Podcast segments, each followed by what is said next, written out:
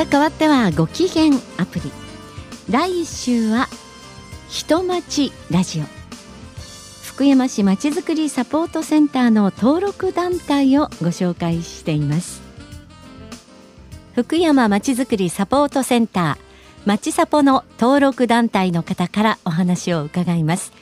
今日は福山市ラジオ体操連盟からお二方お越しいただいています。代表の高橋博之さん。そして前代表で現在顧問の坂本幸光さん。お二人にお越しいただきました。おはようございます。おはようございます。早速なんですけれども、えー、福山市ラジオ体操連盟とはどんなところなのかまずは顧問の坂本さんから教えていただきたいと思います。はいありがとうございます。ご紹介いただきました坂本でございます私どもラジオ体操連盟は昨年10月40周年の記念式典を開催しそして市民多くの方々の参加を得まして成功裏に終わったところであります。40年前に立ち上げていただいた初代会長の橋本さんそして連盟ができる礎となったのはその他4団体の代表者が集まってなんとかこれはしないかんじゃないか。そういったことで会合を開きその日に即ラジオ体操連盟を立ち上げそして福山市ラジオ体操連盟として内外にまあ登録をしたと。こういうことでございましてそのことは忠実にその初代会長の教えといいますかねそのことを守りながら伝統としそしてそれを誇りにしながら現在まで来たというのが私どもの福山市ラジオ体操連盟でございます。そして連盟にはあ東西南北いわゆる福山市内の広範囲の中で24団体が加盟をいたしております。しかしどの団体も高齢化に今悩みながら本当に、えー、だんだんと会員数もね減少の方に向かっているというのが現状であります。そういったことから2年前に機構の改革を立ち上げそしてそれをいかにやったら会員の拡大ができるかということ行政の指導といいますか行政を動かすということが必要ではないかというのがねその中で結論として出たわけであります。それから会議の関係財政面についてもねどうやるべきかいうことも今後の課題として今やっております。今現在は毎月頼りを出しておりますけどねその中に広告欄を設けて寄付金を募ると、こういうことも今やっておるのが私どものラジオ体操連盟であります。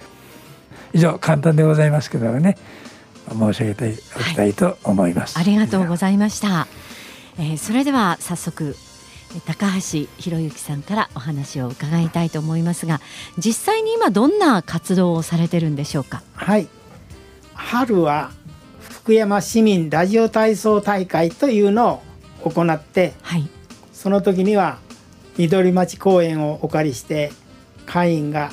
150人ぐらい集まりましてラジオ体操をしそれでその時にはご来賓として福山市長さんをはじめかんぽ生命の支店長様等々をお呼びして私たちが元気にラジオ体操やってるのを見ていただきます。はい、でその後すぐ会員の毎日ラジオ体操やってるのをカウントしておりまして、はい、500回経ったら表彰、はい、500回ごとに1000回1500回と一番大きいのがあ1万1500回とこういうところまで表彰があります。はい、これを年2回表彰する大会を持っております。はい、それから会員の相互の親睦を兼ねて K スポーツでペタンク大会、はい、それからフリスビー大会というのをやっております。はい、あ全国へ向けましてはですね年1回全国1000万人のラジオ体操大会とい。うのがございます。はい、それにも参加しております。去年ちょうどあったんですがあ巡回ラジオ体操とい。うのがありまして、築城400年にちなみまして、はい、その8月28日に第2番目の行事として巡回ラジオ体操大会というのを道の上小学校で行いました、はい、そこに私たちの連盟から51名参りまして、ええ、皆さんの前で正しいラジオ体操をご披露したとこういうことがございます。そうですか。まあこのような活動をやっております。はい。先ほどね正しいラジオ体操というふうにおっしゃいましたけれども、はい、本当にあのラジオ体操時間にすればだいたい3分弱なんですが、はい、これ本当に指先まで力を入れてって正しいラジオ体操をするとすごく体にも効果があるんですよね。はい。あの私方はそのそういうことで全国の資格で一級ラジオ体操指導者というのが3名おります、はい、それからそれに次ぐ2級ラジオ体操指導者というのが資格を持ってる人が多分10名ぐらいだと思います。その他にラジオ体操指導者というのがですね、はい。えー、あの顧問さん50名ぐらいでしょうかね、これはね40周年のね、はい、あの記念誌にあれの。あの搭載してますから。そうですか。その指導員のメンバーは一級からあれ始めてね、すごいことですよね、はい、やはりそういう指導者がきちんといるということで、はい、正しいラジオ体操をもっともっとあの皆さんに知っていただきたいというその思いと、はい、それからあと健康が何よりですもんね、うん、第一ですよね。うんですからお二人のお話を伺ってましてももう声にすごい生命力を感じますもんね。あそうですか。はい。もう毎朝されてるんですよね。あそうです。これはあの団体ごとに場所を決めて行ってるんですか？はい。